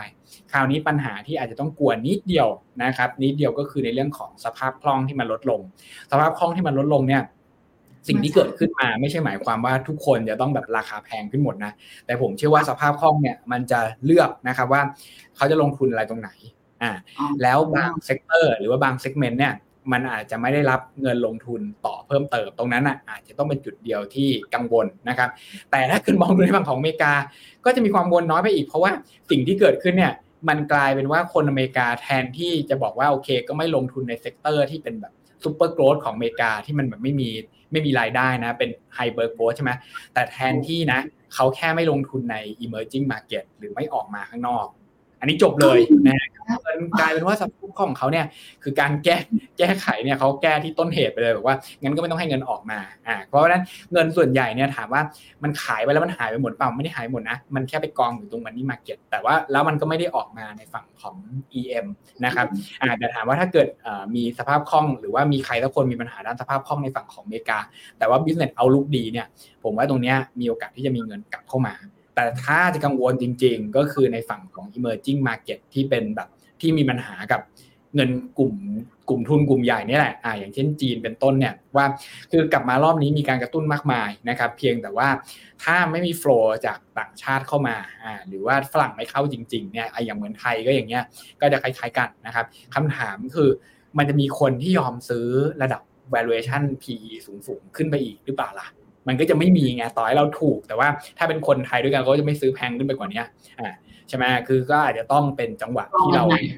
ระวังแล้วก็รอเท่านั้นเองนะครับอ่าเพราะฉะนั้น e a r n i n g เนี่ยมันบอกเราประมาณนี้ ส่วนฝั่งของเอเชียอ่าเอเชียนี่ก็จะมีความแตกต่างกันนิดนึงว่า จริงๆอะเราจะค่อนข้างเกาะกับในฝั่งของพวกพี่ใหญ่ต่างๆ ว่าถ้าเกิดเศรษฐกิจเขาดีอ่าเราก็จะสามารถฟื้นตัวขึ้นมาได้นะฮะอ่าแต่ว่ารอบนี้พี่ใหญ่ที่ น่าจะทำให้เราขยับเนี่ยอาจจะไม่ใช่ฝั่งอเมริกาหรือว่าฝั่งยุโรปละมันอาจจะเป็นแค่จีนหรือว่าเป็นฝั่งของนอตเอเชียเฉยๆว่าตัวพวกนี้กลับมาหรือเปล่า ซึ่งตอนนี้เราก็ยังไม่เห็นเหมือนกัน ภายในสัปดาห์นี้ก็จะมีรายงานตัวเลขเศรษฐกิจจีนนะครับอ่าซึ่งผมเชื่อว่าก็ยังไม่ดีเท่าไหร่อ่าผลกระทบจากการอ่าจากจากภาพรวมของตลาดอสังหาอ่ารวมไปจนถึงแบบการส่งออกที่มันยึกยักยึกยักชะลอชะลอเนี่ย มันทำท่าเหมือนจะดีขึ้น แต่สุดท้ายเนี่ยเหมือนอความเชื่อมั่นยังไม่ได้กลับมา 100%แล้วพวกนโยบายหลักๆเนี่ยก็จะเป็นนโยบายที่พยายามจะกระตุ้นภายในประเทศเหมือนกันตัวนี้ก็อาจจะเป็นจุดที่เราต้องระมัดระวังว่า คืออมันจะไม่ได้มีแรงส่งมากนักจากในฝั่งของเอเชีย เหมือนในฝั่งของอเมริกานะครับเพราะฉะนั้นถ้าให้เลือกอผมก็จะบอกว่านึกสภาพว่าถ้าถ้ามองในเชิงของ e a r n i n g ตอนนี้เนี่ยในฝั่งของตะวันตกเนี่ยจะฟื้นตัวเร็วกว่า ในฝั่งของเอเชียต้องรอสักไตรมาสถึง 2 ไตรมาสถ้าคิดว่าน่าจะฟื้นตัวได้เนี่ยก็อาจจะเป็นในช่วงไตรมาสสี่นะครับแล้วก็เราก็จะเห็นกันจริงๆก็คือไตรมาสหนึ่งปีหน้าครับโอ้งั้นแสดงว่าถ้าเกิดใครใช้วิธีการ DCA หรือค่อยๆทยอยสะสมมาเรื่อยๆค่ะทุกโจตอนนี้คุณต้องหยุด DCA เหรอคะเราค่อยไปรอถึงปีหน้าหรือยังไงดีคะจริงๆก็ยังทำต่อได้สำหรับทางฝั่งของ DM อ๋อจริงๆต้องบอกบอกแบบนี้ก่อนนะว่าจริงๆ e a r n i n g e a r n i n g ดีเนี่ยอ่าแล้วก็ ราคาปรับตัวลงเนี่ยอันนี้ผมคิดว่ายังไงก็ DCA ต่อไปได้นะครับไม่น่าจะมีปัญหาอะไรอ่าประเด็นก็คืออาจจะต้องอ่าถ้าถ้าถ้าจะมีความกังวลนิดนึงก็คือมันจะดีจริงหรือเปล่าเท่านั้นเองนะครับอ่าแต่ในฝั่งของเอเชียเนี่ยที่อ่ามันคงยังไม่ได้แบบยังไม่ได้ฟื้นเร็วขนาดนั้นเนี่ยคำถามคือเราควรจะต้องแบบปิดก๊อกไปก่อนหรือเปล่า แล้วก็ไปรอจังหวะที่แบบมันดีแล้วเราค่อยลงเนี่ยผมเชื่อว่าอย่างนี้กันว่าคือโอเปอเรชันของการปิดก๊อกเนี่ย มันมีจุดอ่อนอยู่อย่างหนึ่งก็คือว่าอย่างที่เรียนไปอะว่า คือถ้าเกิดตอนที่เรากลัวนะ แล้วเราไปปิดใช่ไหมคือตอนที่เราจะกล้าเนี่ย มันต้องเป็นตอนที่ราคาเนี่ยมันปรับตัวสูงขึ้นกว่าตอนที่เราซื้อครั้งที่แล้วอะทุกครั้งเลย เพราะฉะนั้นอะถ้าเราปิดนะ เราจะไม่ได้รับหรือ opportunity ในฝั่งตอนขาลงเลย อ่า เพราะฉะนั้นผมว่าคิดอย่างนี้ดีกว่าว่า ถ้าเราตั้งใจจะออมอยู่แล้วเนี่ย DCA ผมจะไม่ปิด แต่ผมอาจจะเปลี่ยนในกลุ่มที่ผมจะไป DCA เช่นอย่างเช่นผมอาจจะบอกว่าคือถ้าเศรษฐกิจดีเนี่ย ผมจะลงกองกอง growth ตลอดกาลนานเทอญอ่าแบบ hyper ไปเลยนะฮะตัวแบบคือ earning earning อะไรไม่สนเอาชื่อแบบ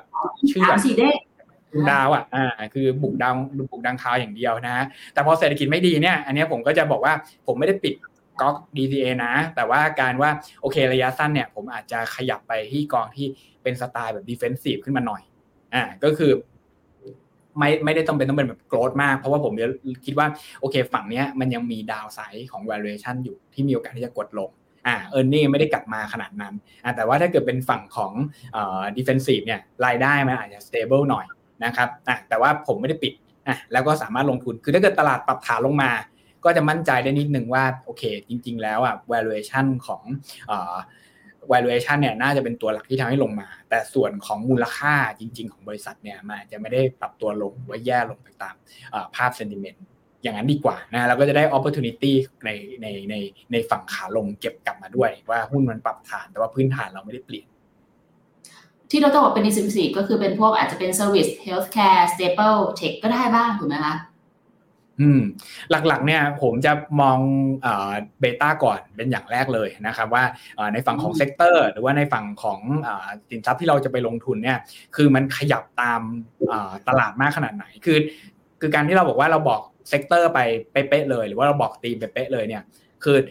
แต่ละ period มันจะ react ไม่เหมือนกัน อันนี้อันนี้ต้องยอมรับก่อนนะฮะอย่างเช่น พลังงานเนี่ยมันเคยเป็น sector ที่ แทบจะเรียกว่าไม่มี beta กับกับตลาดเลยอ่าในช่วงสั้นๆ เพราะว่าไม่มีคนสนคนแคร์เลยนะฮะแต่ว่าพอ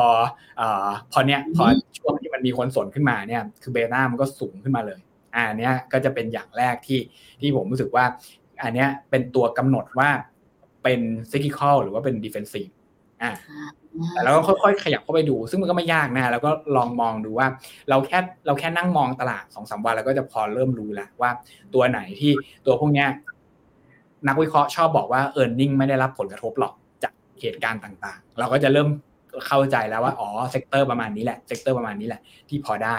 กับอีกอย่างหนึ่งคือมีการเติบโตที่ชัดเจนเป็นของตัวเอง อันนี้มักจะเกิดขึ้นไม่ใช่ลักษณะของ sector นะฮะอ่ามักจะเกิดขึ้นในลักษณะของประเทศหรือว่านโยบายอะไรสักอย่างที่อยู่ดีๆ แล้วมันดีผิดหูผิดตาไอ้อย่างที่เห็นปีนี้เนี่ยเขาบอกว่ากลุ่มการลงทุนที่ดีกว่าหุ้น tech อ่าคุณกระแตรู้ไหมฮะ คือหุ้นที่ดีกว่าหุ้น tech อเมริกา มีอะไรบ้าง นั่นไงถูกไหมคุณกระแตงงมีด้วยหรือนะฮะมีด้วยหรอแต่เชื่อไหมหุ้นที่ดีกว่าหุ้น tech อเมริกาปีนี้มีสอง sector นะฮะซึ่งโอเค เรียกว่าบี้กันแล้วกันอันแรกคือแบงก์ญี่ปุ่น อันที่สองคือพลังงานในฝั่งของญี่ปุ่นอ้าวญี่ปุ่นสองที่เลยเหรอคะญี่ปุ่นนึกว่าจะแรงหมดตั้งแต่ไตรมาสสองแล้วนะนี่ยังนั่นน่ะสูดิงสุดอ่า แต่กลายเป็นว่ากลายเป็นว่าสองที่เนี่ย performance เนี่ยยังดีกว่าอยู่นะฮะเหตุผลหลักๆเนี่ยไม่ใช่อะไรเลย คือมันเป็นการเปลี่ยน governance ในฝั่งของญี่ปุ่นตาม policy ของภาครัฐ ใช่ไหมที่คือเขาเทรดต่ำอะแล้วก็คือ valuation มันจะถูกมากขึ้นมาตอนนี้อยู่กลางๆ คืออาจจะไม่ได้แพงนะแต่ว่าแบบคือมันทำให้แบบผลเรียกว่าเขาเขาเรียกว่ากำไรนะอ่าของหุ้นปีนี้เนี่ยจริงๆเนี่ยคือปรับตัวดีขึ้นมามหาศาลเลยนะฮะเช่นเดียวกับในฝั่งของพลังงานก็เหมือนกันพลังงานต้องบอกว่าอ่า คือไปดูพลังงานที่อื่นก็กระท่อนกระแท่นนะ อย่างเมกอย่างไทยเนี่ยอ่าไทยก็เยอะ แต่ก็ไม่เห็นจะขึ้นเลยถูกป่ะแต่ว่าของเขาเนี่ยก็เป็นประเด็นเดียวกันนั่นคือประเด็น governance ว่าโอเคบริษัทพวกนี้เนี่ยมันเทรดต่ำบุ๊กมากๆอ่าแล้วก็อยู่ดีก็มีมีภาพกดดันเรื่องของการจ่ายปันผลหรือทำ capital return กับให้นักลงทุนนะฮะมันก็เลยกลายเป็นว่าราคาหุ้นเนี่ยมันสามารถปรับตัวขึ้นได้เทคก็เช่นเดียวกันนะอ่าเทคเนี่ยผมต้องบอกแบบนี้ก่อนว่า จริงๆ tech ก็ไม่ได้สามารถเอ่อเรียกว่า ต้านแรงโน้มถ่วงได้ขนาดนั้นนะฮะแต่ทำไมกลุ่ม Magnificent Seven เนี่ยสามารถ outperform ได้ในปีนี้ เหตุผลก็มีเหตุผลเดียวเลย ว่าเขาก็มี story ส่วนตัวของเขาก็คือในเรื่องของ AI ตัวเนี้ยที่ขยับขึ้นมา เพราะนั้นมันก็เลยกลายเป็นว่าในฝั่งของอัลฟาจากการลงทุนของเขาเนี่ยมันเกิดขึ้นผิดปกติก็คือมี story ส่วนตัวเป็นของตัวเองเนี่ยที่มันไม่ได้เกี่ยวกับตลาดอื่นๆนะฮะผมก็บอกว่าคือมันอันเนี้ยของเขาเกิดขึ้นได้เฉพาะบางกลุ่มนะเกิดขึ้นได้เฉพาะบางกลุ่ม คือไม่ใช่กลุ่มเทคโนโลยีทุกคนจะสามารถทำ AI ได้อ่าตัวเลยขยับขึ้นไปได้ เช่นเดียวกัน ก็ไม่ใช่ทุกประเทศที่จะสามารถ กดดันแบงค์ให้จ่ายปันผลสูงๆได้เหมือนกันหมดอ่าเพราะฉะนั้นน่ะมันก็จะมีบางที่เท่านั้นที่ไปได้ อันนี้ก็จะก็จะเป็นจุดที่เราสามารถแบบ คือถ้าเกิดเรารู้แล้วว่าเหตุการณ์เนี้ยอ่ามันทำมันสร้างความแตกต่าง พอเวลาเรา DCA หรือว่าพอลงทุนเนี่ยเราก็จะเหลือแค่อย่างเดียวที่เราต้องมองนะคือ valuation ตอนนั้นที่เราซื้อเนี่ยตกลงแล้วมันแบบมันแพงเกินไปหรือมันถูกเกินไปอ่าคือถ้าเกิดมันถูกก็ยิ่งดีเลยนะเพราะมันมีเมกะเทนรออยู่ แต่ถ้าเกิดมันแพงแล้วก็แค่แบบชะลอหรือว่า DCA ได้ อ๋อมันก็คือกลับไปหลักสองข้อที่ดรบอกแล้วว่าปกติดรจะดูแค่สองอันคือตีมว่ามันเป็นตีมที่ใช่หรือเปล่าอันที่สองคือโอกาสของการลงทุนมันใช่ไหม ก็พิจารณาอยู่แค่เป็นหลักๆถูกไหมคะใช่ ซึ่งในความเป็นจริงอะถามว่ามันยากไหมเนี่ย ต้องต้องบอกตามตรงนะฮะว่ามันผ่านเลนผ่านเลนยากมากนะเอาจริงเพราะว่ามันจะมีการลงทุนหลายอย่างที่วิ่งเข้ามาหาเราให้เราแบบ เหมือนเหมือนอยากได้อยากซื้อเพราะว่าทุกคนพยายามขายอะแต่สมมุติว่าลองใช้เลนผมในการมองดีว่า หุ้นของท่านนั้นหรือว่าการลงทุนเนี่ยกองทุนท่านนั้นน่ะมันมีเมกะเทนก่อนหรือเปล่าบางอันไม่มีเลยนะคือมันจัสแบบไม่มีอะแล้วคือคืออะไม่ไม่ได้มีอะไรเลย อ่า เพราะฉะนั้นอันเนี้ยคือปกติผมก็จะ turn down โดยอัตโนมัติเลยว่างั้นก็ไม่รู้จะซื้อไปทำไมข้อแรกก่อน แต่สมมติว่าถ้ามีเนี่ยคำถามก็คือแล้วถูก cycle เปล่า ก็จะยากอีก อ่าถูกไหมก็จะถูก cycle หรือเปล่าก็จะยากอีก เพราะว่าถ้าเกิดมาขายผมอ่าอย่างเช่น genomic มาขายผมตอนเนี้ยใช่ไหมผมก็จะรู้สึกแล้วว่า โอเคคือมันมันก็มันไม่กัดเป็นนะ แต่ว่าทามมิ่งผมว่าไม่ใช่ อ่า อย่างเงี้ย มันคงไม่แบบเทินดาวไปอีก เพราะนั้นมันมีอยู่ไม่กี่อันหรอกที่มันดีแต่ว่าพอดีพอดีแบบบางทีแบบมือมันลั่นไงคือมันแบบมันดูอะไรมันก็เหมือนจะดีไปหมด อ่า แล้วกลัวไม่มีของ อันนี้ก็จะเป็นอีกอย่างหนึ่ง ที่อ่าใช่ไหมเดี๋ยวกลัวรอบนี้กลัวกลัวตกรถอ่าจะเป็นความกลัวอีกแบบหนึ่งซึ่งปกติตรงเนี้ยมันมักจะสร้งผลกระทบกับพอร์ตเรามากกว่า แต่ถ้าเกิดเราบอกว่าเราขี้เลือกหรือว่าช่างเลือกตั้งแต่แรกเนี่ยผมว่าดาวไซด์ไม่เยอะ แล้วพอตอนตอนซื้อสะสมเนี่ยก็จะไม่ได้รู้สึกว่ามันมีปัญหามากกับกับ valuation หรือว่าตอนที่มันปรับฐาน ให้เวลากับตอนเลือกให้ดีค่ะ แล้วคุณจะอยู่กับเขาได้อย่างสบายใจมากขึ้นนั่นเองอะ โอเคดรโจค่ะเพิ่งเห็นเวลาขออนุญาตดึงคำถามจากคุณผู้ชมมาคุยกันหน่อยนะกันนะคะ เดี๋ยวเราเข้าสรุปกันอีกทีนึงเนาะของคุณนรงค์ค่ะถามเข้ามาว่าถ้าจะเข้าลงทุนตราสารหนี้เริ่มสะสมได้เลยหรือรอก่อน และต้องจับตาสัญญาณ indicator อะไร เพื่อเข้าลงทุนตราสารหนี้ครับ จริงๆอะผมอยากลงตราสารหนี้ตอนดอกเบี้ยลงนะ ไม่ค่อยอยากจะลงตอนดอกเบี้ย แค่คงเฉย นะครับอ่าแต่ว่าเราเรามองแบบนี้ก่อนก็ได้ว่า indicator ถ้าเราจะจับตานะอ่าอย่างแรกเลยก็คือเอ่อยิวเนี่ยขึ้นมาถึงจุดที่เราคิดว่าเหมาะสมหรือยัง คือบอลเนี่ยผมอาจจะไม่ได้คิดว่าเอ่อหนึ่งคือถ้าเกิดบอกจะ trading อ่าแล้วซื้อยิวลงเนี่ยอันนี้ก็คือต้องไปรอจังหวะใกล้ๆกับยิวลง หรือว่าตอนที่มัน peak นะครับอ่าแต่ถ้าเกิดเราบอกว่าจะซื้อ income เฉยๆเนี่ยพยายาม recheck ให้ดีว่าโอเคอย่างเช่นถ้าเกิดเราลงทุนในในเมืองไทยเนี่ยในเมืองไทยนี่คือมันผลตอบแทนก็เป็นบาทอยู่แล้วอะแล้วพอเวลาเรารับเนี่ยอ่าคือหนึ่งคือได้ผลตอบแทนตามที่เราคาดหวังหรือเปล่า แล้วโอกาสกว่าความเสี่ยงเนี่ยมากขนาดไหน sector เนี่ยผมว่าเลือกไม่ยากเท่าไหร่นะครับอ่า sector เนี่ยเลือกไม่ยากเท่าไหร่ แล้วก็เอ่อ name under sector เนี่ยผมว่าจริง ๆ ถ้าเลือก sector ถูก name under เนี่ยไม่ไม่ค่อย significant เท่าไหร่ แต่บางทีถ้าเราเลือก sector ผิดเนี่ยอันนี้ก็ก็ยากหน่อย พยายามมอง sector ที่ไม่ได้มีความจำเป็น หรือว่าไม่ได้ร้อนเงิน หรือว่าธุรกิจเขาเนี่ยมันสายป่านมีโอกาสที่จะยาว หรือว่ามีโอกาสที่จะมีรีเทิร์นกลับคืนมาอย่างน้อยคือจ่ายดอกเบี้ยได้ อันนี้ผมว่ามองเป็นแกงแรกนะครับอ่าแต่ถ้าเกิดเป็นต่างประเทศเนี่ยอันแรกเลยนะที่จะมองแล้วก็เป็นจุดกลับนะฮะอ่าเป็นจุดกลับเลยต้องบอกว่าโอเค ถ้าเราไม่ได้ดูเรื่อง pricing เนี่ย ผมเชื่อว่าเป็นเรื่องของอัตราแลกเปลี่ยนนะฮะอัตราแลกเปลี่ยนเนี่ยจะเป็นตัวหลักเลยนะ ว่าสุดท้ายแล้วอะมันจะกลับจริงหรือเปล่า สภาพนะครับว่าคืออัตราแลกเปลี่ยนเนี่ยโดยเฉพาะอย่างยิ่งในฝั่งของอคนอเมริกันเนี่ยหรือว่าคนที่เป็นนักลงทุนที่เป็นแบบสถาบันต่างประเทศเนี่ยคือปกติพอเวลาเขาไปลงทุนเนี่ยเฮดก็ส่วนหนึ่งแต่ว่าส่วนหนึ่งเนี่ยเขาก็พยายามจะมองผลตอบแทนที่ได้จากอัตราแลกเปลี่ยนแถมเข้าไปด้วยในส่วนของตราสารหนี้นะครับเพราะฉะนั้นถ้าเกิดภาพของ FX เนี่ยมันยังไม่ได้มีโอกาสที่จะกลับตัวชัดเจนเนี่ยตัวพวกนั้นมันก็ยังจะไม่เป็นขาขึ้นที่ชัดเจน อ่าต้องพูดแบบนี้ละกันนะฮะอย่างเช่น อเมริกาเนี่ยถามว่าตอนนี้เอ่อน่าจะไปลงทุนไหมอ่าหลายคนบอกว่าเออเห็นยิวสูงๆอย่างนี้เนี่ยอย่างแรกเลยคือผมดูก่อนว่า คือถ้าเกิดเขาซื้อแล้วก็เฮดกลับมาหมดอ่าได้เขาซื้อแล้วเฮดกลับมาหมดนะผลตอบแทนคือคุณไม่ได้ได้เยอะมากมายขนาดนั้นหรอกอ่าก็ไม่งั้นก็ต้องเทคเครดิตเพิ่มเข้ามาอีก ซึ่งก็อาจจะได้ประมาณแบบสามถึงสี่เปอร์เซ็นต์น่ะอ่าจากจากยิวข้างบน เพราะว่ามีค่าเฮ g เพิ่มขึ้นมา แล้วก็รับเครดิตเพิ่มขึ้นมา ลองมาเทียบกับเมืองไทยว่าคุ้มหรือเปล่า ถ้าคิดว่าคุ้มก็โอเคก็ลงไปได้นะครับกับแบบที่สองเลยก็คือว่าซื้อแบบที่เปิด FX ไปเลยอ่าซื้อแบบที่เปิด FX เลยเนี่ยคือจุดที่จะต้องมองว่าการกลับตัวมันคือตรงไหนก็คือว่า คือถ้าเกิดเรามองว่าบาทยังไปต่อได้เนี่ยเราก็จะซื้อต่อไปเรื่อยๆ บาทไปต่อหมายความว่าอ่อนต่อขึ้นไปได้เรื่อยๆนะอ่าดอลลาร์ยังแข็งต่อได้เนี่ย ผมว่าผมก็จะถือต่อไป แต่เมื่อไหร่ก็ตามที่ผมรู้สึกว่าดอลลาร์มันถึงคิวแล้วที่มันจะต้อง revert เนี่ยไอ้ตัวเนี้ยผมก็จะขาย อ่าแล้วผมก็จะย้อนกลับไปซื้อตัวที่เป็นแบบเฮชซะมากกว่านะครับหลักๆก็จะดูประมาณนี้แหละ เพราะว่าคือถ้าจะให้เดานะว่าตอนไหนจะเป็น bull cycle ของของเอ่อเรียกว่าตราสารหนี้อะก็ไม่ยาก เพราะว่าดูว่าเฟดเนี่ยสัญญาณว่าจะลดดอกเบี้ยเมื่อไหร่ ซึ่งในความเป็นจริงเนี่ยมันไม่มีคนรู้หรอกแต่ผมบอกให้อย่างหนึ่งว่า คือเราไม่จำเป็นต้องซื้อก่อน เหตุผลคือเพราะว่าอย่างแรกเนี่ยมันชัดเจนมากว่าดอกเบี้ยประมาณ5จุดกว่าเปอร์เซ็นต์ของธนาคารกลางสหรัฐเนี่ยมันสูงเกินไปอยู่แล้ว เพราะฉะนั้นทุกครั้งที่เขาลดเนี่ยคือเข้าเข้า period ในการลดดอกเบี้ยเนี่ยมันมันจะไม่ใช่แบบแค่หนึ่งเดือนแล้วจบนะมันจะเป็น cycle ที่ยาวแบบสามถึงห้าปีเลย เพราะฉะนั้นน่ะเราไม่จำเป็นต้องไปเข้าก่อนเดือนสองเดือนก็ได้ แต่เราให้ firm ก่อนว่า cycle นี้มันจะเกิดเราก็เข้าไปเข้าไปลงนะครับ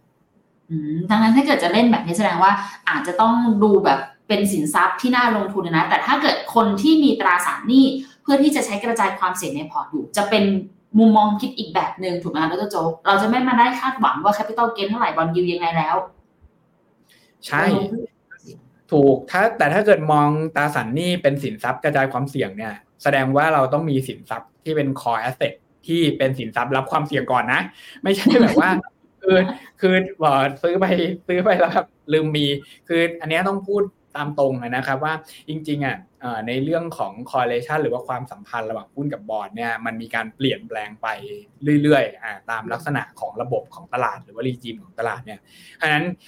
หลักๆเลยผมอยากจะให้ถ้าคิดแบบนี้นะ คือข้อแรกเรามีหุ้นก่อน แล้วเราก็มองก่อนว่าโอเคซึ่งตัวนี้ไม่ยากแล้วก็เราก็เรามองก่อนว่าตัวหุ้นของเราเนี่ยคือถ้ามันจะขึ้นอ่ามันจะเกิดจากเหตุการณ์ประมาณไหน อ่าคือถ้าสมมุติว่าหุ้นของเราเนี่ย มันขึ้นเพราะว่าดอกเบี้ยลงอยู่แล้ว อ่าถูกไหมตราสารหนี้อ่า ถูกไหมแล้วมันก็จะลงเพราะว่ายิวขึ้น อะไรประมาณเนี้ยถูกไหมอ่าขึ้นถูกไหมถ้าเกิดแบบนั้นอะ หุ้นบอลน่ะ จะไม่ค่อยช่วยอะไร ถูกค่ะเพราะ correlation มันเหมือนกันนะ เพราะว่าคือถ้าเกิดยิวขึ้นเนี่ย ก็คือบอลก็เจ๊งเหมือนกัน อ่ายิวขึ้นแล้วหุ้นลงเนี่ย ก็คือเจ๊งทั้งคู่ ไม่ work แต่ถ้าเกิดเราบอกว่าหุ้นของเราเนี่ยจริง ๆ แล้วอะมันเป็นหุ้นที่ไม่ได้วิ่งตามเศรษฐกิจมากมายนักโอเค แล้วถ้าเกิดแบบยิวลงอ่าประมาณเนี้ยสุดท้ายแล้วเราก็ไม่ได้แบบเปลี่ยนอะไรมากมายอ่าอันเนี้ยแล้วมี negative correlation อันนี้ผมคิดว่าก็ค่อยซื้อบอนด์แทนไปได้นะครับ อันที่จะเห็นชัดเจนมากที่สุดคืออะไรรู้ไหมสำหรับนักลงทุนไทยอะ ถ้าจะให้แนะนิดนึงนะ ก็คือจริงๆอะไปลองดูกองตราสารหนี้ที่เปิดความเสี่ยง FX ดิคือตราสารหนี้ที่เปิดความเสี่ยง FX อะสิ่งที่เกิดขึ้นมันจะเกิดอะไรขึ้น สิ่งที่เกิดขึ้นก็คือว่าถ้าเกิดตลาดปรับฐานดอลลาร์มักจะแข็ง อะถูกไหมคือคือตอนนี้ตลาดปรับฐาน yield ขึ้นบอนด์เจ๊งนะฮะอ่า แต่ว่าตลาดปรับฐานดอลลาร์แข็ง แล้วถ้าเกิดเรามีการลงทุนหนึ่งที่มันลิงก์กับดอลลาร์แข็งเด้งกลับมาเนี่ย อันนี้เรา benefit ทันที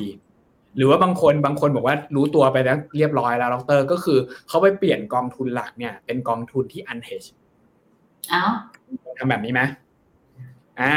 หมายความว่าไง หมายความว่า สมมุติว่าบลจ.เนี่ยออกกองทุนมาสองกอง กองแรกเป็นแบบว่าเป็น hedge FX โดยตรงเลย เพราะฉะนั้นน่ะ อ่าพอตอนขึ้นก็ขึ้นตามพอขึ้นก็ขึ้นไปตาม asset ตัวเอง พอตอนลงก็ลงตาม asset ของตัวเอง แต่บางคนเขาบอกว่าอ่าแล้วเขาก็มีค่า hedge นิดหนึ่งอ่าแต่บางคนเขาบอกว่าเขาเปิดเลยเปิด FX เพราะฉะนั้นอะตอนหุ้นขึ้นใช่ไหมอ่า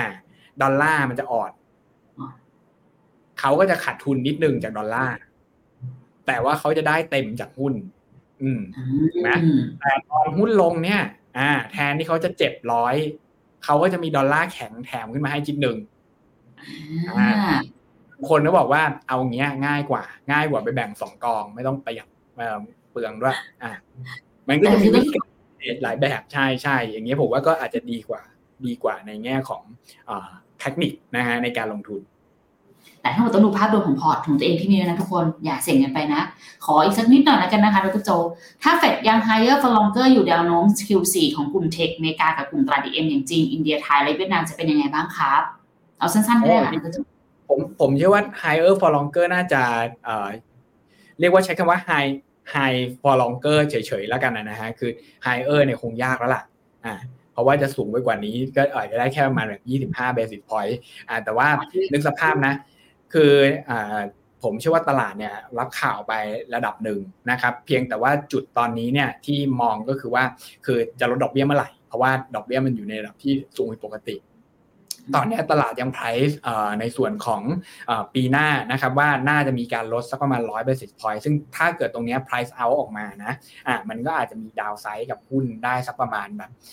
มองโลกในแง่ร้ายสุดๆนะก็คงประมาณ 10-15%นะครับ แต่ผมเชื่อว่ามันมันไม่น่าจะเกิดขึ้นในไตรมาสสี่อ่าผมเชื่อว่ามันจะต้องแบบอย่างน้อยผ่านไตรมาสนี้ไปก่อน เพราะตอนนี้จริงๆแล้ว suggestion ก็ให้เท่าเดิม แล้วดูการการแบบรับลูกของตลาดเนี่ยยังเชื่อว่ายังค่อนข้างเชื่อนะว่าสุดท้ายแล้วถ้าเกิดเศรษฐกิจอเมริกาถดถอยมาจริง ๆ ในปี 2024 เนี่ย มันต้องมีจังหวะหนึ่งที่เขาลดดอกเบี้ยได้ จะเกิดขึ้นสุดท้ายเลยก็ได้นะ เพราะว่าจริงๆอะพวก valuation เนี่ยมันไม่ได้จำเป็นที่จะต้องแบบ คือดอกเบี้ยลงตอนนั้นหรือว่าขึ้นตอนนั้นอะอ่าแต่ว่ามันดูเป็นองค์รวมว่าอ่าตัวภาพภาพในอนาคตเป็นประมาณเท่าไหร่ ผมเชื่อว่าดาวไซด์อยู่แถวประมาณนั้นนะโอเคค่ะ สุดท้ายจริงๆเท่าที่ดูอะมันมีหลายคำถามเลยนะคะ แต่ส่วนใหญ่จะถามเป็นกองลีดอะดรทั้งลีดไทยสิงคโปร์เอยแล้วก็อันนี้ถามว่ามีลีดอยู่เยอะดอกเบี้ยลงจะดีกว่าตราสารนี้ไหมครับ เอาเป็นภาพรวมกลุ่มลีดก็ได้ค่ะดรมา จริงๆอะผมมีเยอะเหมือนกันนะอ่าหมายถึงลูกค้ามีหลายคนนะครับ แล้วก็มีคนถามเข้ามาหลายคนเนี่ยแต่ต้องบอกก่อนนะว่าจริง ๆอะเอาลุกไม่ได้ดีเท่าไหร่เอออันนี้พูดแล้วก็อาจจะเสียใจด้วยเล็กน้อยนะฮะคือข้อแรกก่อนคือตราสารนี้ณปัจจุบันเนี่ยยิวแถวๆประมาณแบบสี่ถึงห้าเปอร์เซ็นเนี่ยมันหาง่ายมากเลยอะเพราะฉะนั้นน่ะอินโฟใหม่อะมันยากมาก แล้วเราต้องจำ ไว้นิดนึงนะว่าตอนที่เราซื้อหลีดตอนแรกเนี่ย เราซื้อเพราะอินคัมเป็นหลักเลย อ่า ถูกไหมเพราะฉะนั้นน่ะ คือพอขาดกลุ่มนี้ไปขาดกลุ่มคนที่อยากได้อินคัมไปอะ มันอินฟลูมันจะไม่มาคราวนี้คำถามคือแล้วราคามันจะขึ้นยังไงล่ะ ถูกไหมคือการจะเรียกอินฟลูอินคัมกลับมาเนี่ย มันทำได้อย่างเดียวคือยุ่งจ่ายดีเวเดนเยอะๆเลยโป้งป้างเลยเพื่อเรียกแขกแต่ตอนนี้เปอร์เซ็นต์นะทุกคนกลัวมากกว่ากลัวมากกว่า กลัวกลัวไม่มีจ่ายหน้าหมดเนี่ยเก็บเงินไว้เถอะอะไรอย่างเงี้ย อ่าในการว่าโฟล์เนี่ยมันจะหายไปเลยโฟล์อินคัมเนี่ยเพราะว่าคือคืออัลเทอร์เนทีฟซึ่งคือบอลเนี่ย มันตอนนี้มันแกล่งมากเลย ต้องยอมรับก่อนนะอันนี้ข้อแรกก่อน ส่วนข้อ 2 เนี่ย บางคนซื้อเพราะ price appreciation หรือว่าพวก ราคาที่ดงที่ดิน หรือว่าการรีไพรซ์อะไรเนี่ยมาจะเกิดขึ้นหรือว่าเศรษฐกิจฟื้นตัว โดยเฉพาะอย่างยิ่งพวกหลีดผสมกับอินฟาอะไรประมาณนี้อ่าตัวตัวนั้นอะมันจะมีผลของเรื่องของ pricing แถมเข้าไปนิดนึง อันนี้เนี่ยผมเชื่อว่ามีโอกาสมีโอกาสขึ้นมากกว่า แต่คำถามก็คือว่ามันจะไปได้ขนาดไหนอะอันนี้ไม่เยอะมากคือต้องอาศัยเศรษฐกิจฟื้นตัวจริงๆซึ่งตอนนี้ถ้ายังมึนๆงงๆอยู่นะฮะก็ก็ต้องบอกตามตรงว่าเออ ยังไม่ลงหรอกอ่าผมคิดว่าก็น่าจะรอก่อนได้ ไม่จำเป็นต้องแบบว่าเติมเข้าไปข้อหนึ่งนะกับข้อสองก็คือว่าเอาจุดจุดที่เราจะมองเนี่ยก็อาจจะคงต้องมองยิวอะว่าจังหวะที่มันขึ้นมาถึงเฮอร์เดลเราเนี่ยมันมันมีจริงแล้วหรือยังหรือบางเจ้าบอกว่าตอนนี้คิดดูบางเจ้าให้เกือบสิบอะเพราะว่าจ่ายดีเวเดนเท่าเดิม แต่คนก็ยังกลัวๆอยู่ไงถูกไหมอ่าแล้วซื้อเข้าไปทีปั๊บราคาลงอีก โอ้โห มันเจ็บกระดองใจนะผมคิดว่า timing อะมันยังไม่ใช่ ตัวแก๊งพวกนี้จริงๆอะมันเป็นแก๊ง late cycle ก็จริง แต่ว่าเป็นแก๊ง late cycle ที่จำเป็นต้องมีแบบเอ่อมันคือมันจำเป็นต้องมี liquidity tailwind มาจากที่ไหนสักที่ มันถึงจะมีการเปลี่ยนเข้ามานะเพราะว่าเป็น hybrid asset อ่าตรงนี้ต้องไก่ต้องระวังหน่อยนะครับ จริงๆต้องบอกว่าสินทรัพย์แบบนี้ถ้าเกิดสมมติปัจจัยบวกที่เคยมีมันหายไป ก็ต้องหาปัจจัยบวกใหม่เข้ามาก่อนนะค่อยจะไปเริ่มลงทุน มันเป็นทุกอันนะทุกคนแต่ว่าก็ประเด็นคำถามยอมคัดนะ อ่า บางทีอะผมก็เป็นเหมือนกันนะครับ คือถ้าไปดูแล้วมันไม่ใช่แล้ว อะ ว่าตอนที่เราซื้อ ผมจะผมจำได้เลยว่าตอนที่เราซื้อทุกคนก็คือพูดกันเรื่องแบบเอ่อ zero interest rate อะถูกไหมล่ะ คือตอนนั้นน่ะ มันเป็นตอนที่เราเริ่มไงแต่ตอนนี้มันคือ มันไม่ซีโร่มันห้าเปอร์เซ็นต์ไงโลกมันไม่เหมือนเดิมนิดนึงไงอ่าเท่านั้นเองครับ เหมือนเดิมชอบคำนี้ค่ะ ส่วนประเด็นคำถามอื่นๆ มีที่ดรคุยกับกันไปในรายการมีตอบไปแล้วด้วยแล้วกันนะคะ ก็เดี๋ยวลองไปฟังกันดูได้เนาะวันนี้น่าจะประมาณนี้ค่ะดรโจ๊กขาแต่ลืมถามไปเลยอย่างหนึ่งถ้าจะฟังดรโจ๊กเพิ่มเติมจริงๆตอนนี้ฟังที่ไหนได้บ้างนะคะเออจริง ๆ มีเยอะมากเลยก็ไอ้ รายการรายการหลัก ๆ เลยเนี่ยก็ไม่ไม่ได้มีสักรายการนะครับ แต่ว่าก็เนี่ยก็แล้วแต่ว่าถ้าเกิดมีสตอรี่อะไรต่างๆเนี่ยผมว่าก็ออกมานะฮะแล้วก็ในของช่อง CGSMB เนี่ยก็จะมีรายการเช้านะฮะก็ผมก็จะคุยเรื่องสเพเหระต่างๆเนี่ยทุกเช้าวันจันทร์นะครับในช่องของ CGSMB หรือว่าเพจของเพจของผมเองนะครับก็จะมีแล้วก็รวมๆกันวันศุกร์เนี่ยส่วนใหญ่ผมก็จะมาสรุปตลาดให้ฟังในช่วงประมาณตอนเช้า8โมง40 กว่านะครับหรือว่าจะไปฟังย้อนหลังก็ได้นะอ่าถ้าเกิดมีคำถามอะไรก็สามารถไปโพสต์กันตรงช่องนั้นได้นะครับ ก็จะเป็น YouTube ของ CGSMB หรือว่าในฝั่งของเพจของผมเองนะครับ Facebook ได้เลยค่ะเฟซของเตอร์หาง่ายมากค่ะ แค่พิมพ์ชื่อจริงดรไปก็ขึ้นเรียบร้อยแล้วค่ะ จะภาษาไทยหรือภาษาอังกฤษก็ได้ ได้เหมือนกันหมดเนาะ วันนี้ขอบคุณดรเจ้ามากๆเลยนะคะ ที่มาคุยกัน แล้วก็หวังว่าวันนี้ทุกคนจะได้เห็นภาพมากขึ้นว่าความกลัวกับความกล้ามันเกิดขึ้นได้พร้อม ๆ กันในตลาดแบบนี้แหละ ยังไงก็คงน่าจะมีทำให้ทุกคนได้เห็นถึงแนวทางการลงทุนที่มากขึ้นแล้วด้วยเนาะ วันนี้แต่ดรเจ้าแล้วก็ทีมงานต้องอนุญาตลาไปก่อนแล้วนะคะสำหรับคำถามกองทุนอื่นๆอย่าลืมไปถามในพรุ่งนี้แทนในรายการอีอัพเทรนนะคะ วันนี้แต่และดรเจ้า รวมไปถึงทีมงานขอลาไปก่อนแล้วไว้เจอกันใหม่ สวัสดีค่ะ บริการที่ปรึกษาการลงทุนส่วนตัวจากฟิโนมีนาจะช่วยให้คุณสามารถจัดการการลงทุนจากคำแนะนำของมืออาชีพด้านการลงทุน ที่คอยดูแลและปรับพอร์ตการลงทุนของคุณให้เป็นไปตามเป้าหมาย สนใจรับบริการที่ปรึกษาการลงทุนส่วนตัว สมัครได้ที่ f i n o m e f i n o m i n a e x c l u s i v e หรือ line at f i n o m i n a p o r t คำเตือน ผู้ลงทุนควรทำความเข้าใจลักษณะสินค้า เงื่อนไขผลตอบแทน และความเสี่ยงก่อนตัดสินใจลงทุน